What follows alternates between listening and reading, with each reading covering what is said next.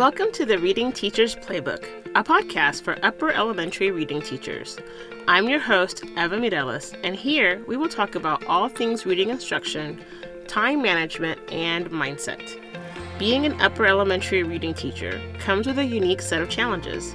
You are tasked with helping students understand text on a deep level, preparing them for their state assessment, and remediating non readers, all while trying not to turn students off of reading altogether.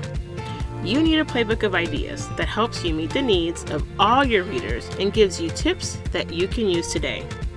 I am here to be your teaching bestie, encouraging you to step out of your comfort zone and hold you accountable for the things you said you wanted to try. Together, we can cut through the noise of all things reading instruction and help you figure out what your students need most right now.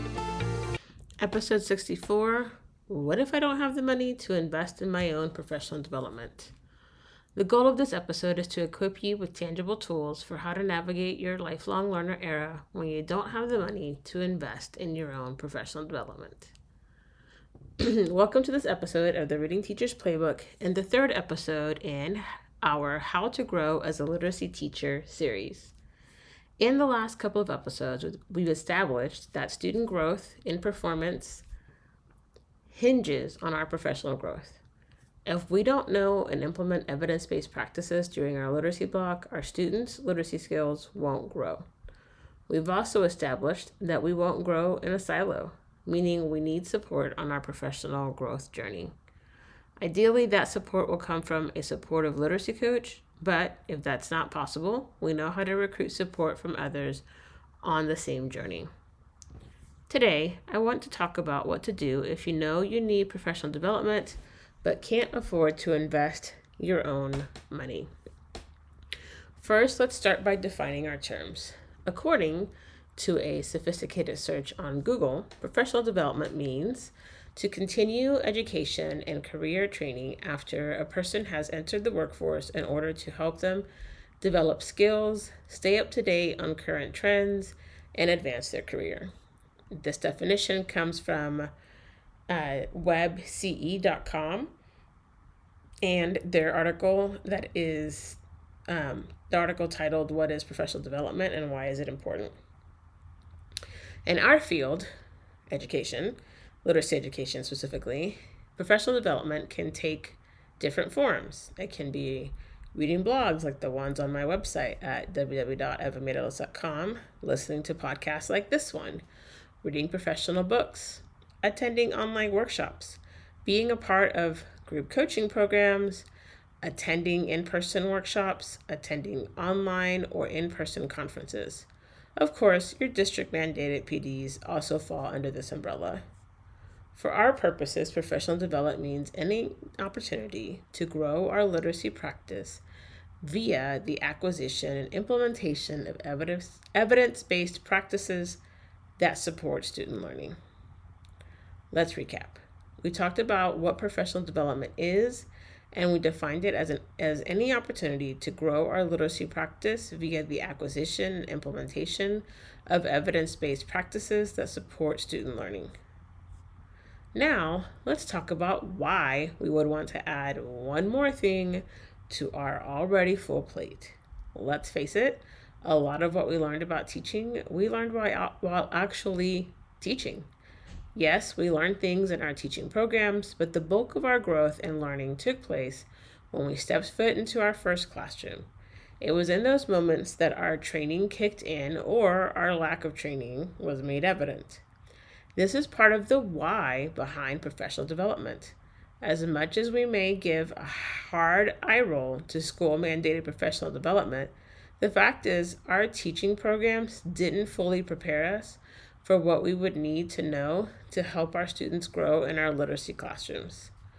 According to the article mentioned earlier, one third of people in the workforce say that they don't do anything to grow their skill set.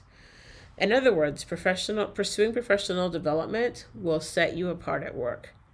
And this is an okay why for the general workforce, but for our why is but our why is not just to grow our skill set and be a bomb teacher. Our why is to impact student growth, and performance. We pursue this type of growth because we want to be, a, be great at our job and our students deserve a bomb teacher that knows their stuff. Let's recap. We've talked about what professional development is and why we pursue it.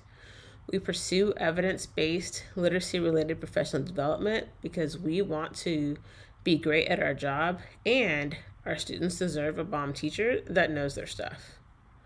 Now let's talk about how to attain this professional development without always investing our own money.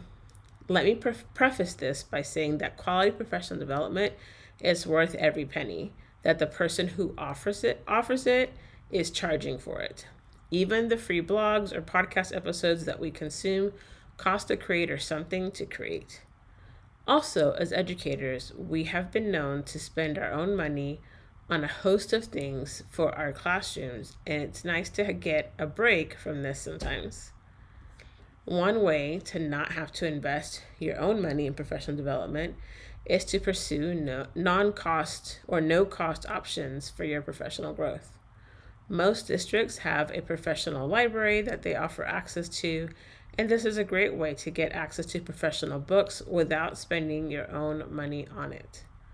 Another way to get access to professional books is to ask your campus literacy specialist to advocate for that resource on your behalf. I know that as a literacy specialist, I have advocated for the purchase of various professional books that we ended up purchasing for the entire campus. A little known fact is that schools often get funding for teacher professional development. So, one way to get your professional development funded is to ask your school principal to bring in that consultant whose workshops you've been wanting to attend. Let's say it's a conference or online group coaching program, you, you can still ask your admin. In this case, though, you may want to give them a letter outlining the benefits of the workshop, program, or experience that you are wanting to take part in. I have actually done both of these things. Principals really do want to help you grow in your practice and want to support that growth. In case you are needing a template for requesting funding for any of my services and or workshop, I have a template that you can use. I will link it in the show notes.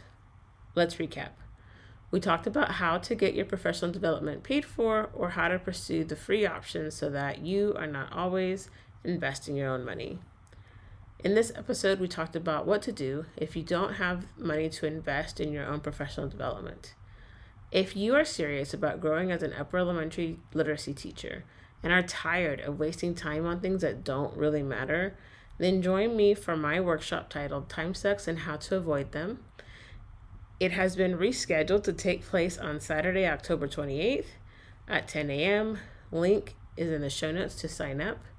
If you or your school need extra support in your literacy instruction, book a discovery call or send me an email. Links will be in the show notes. Until next time. Thank you for taking a page from the Reading Teacher's Playbook. If this episode resonated with you, please take the time to rate and review the podcast on Apple iTunes so others can find it too and take a screenshot of this episode and tag me at Miss Eva Mireles on Instagram. Check the show notes for any links mentioned and hit subscribe so you don't miss a play from the Reading Teacher's Playbook. See you in the next episode. This podcast is a proud member of the Teach Better Podcast Network. Better today, better tomorrow, and the podcast to get you there. Explore more podcasts at teachbetter.com slash podcasts, and we'll see you at the next episode.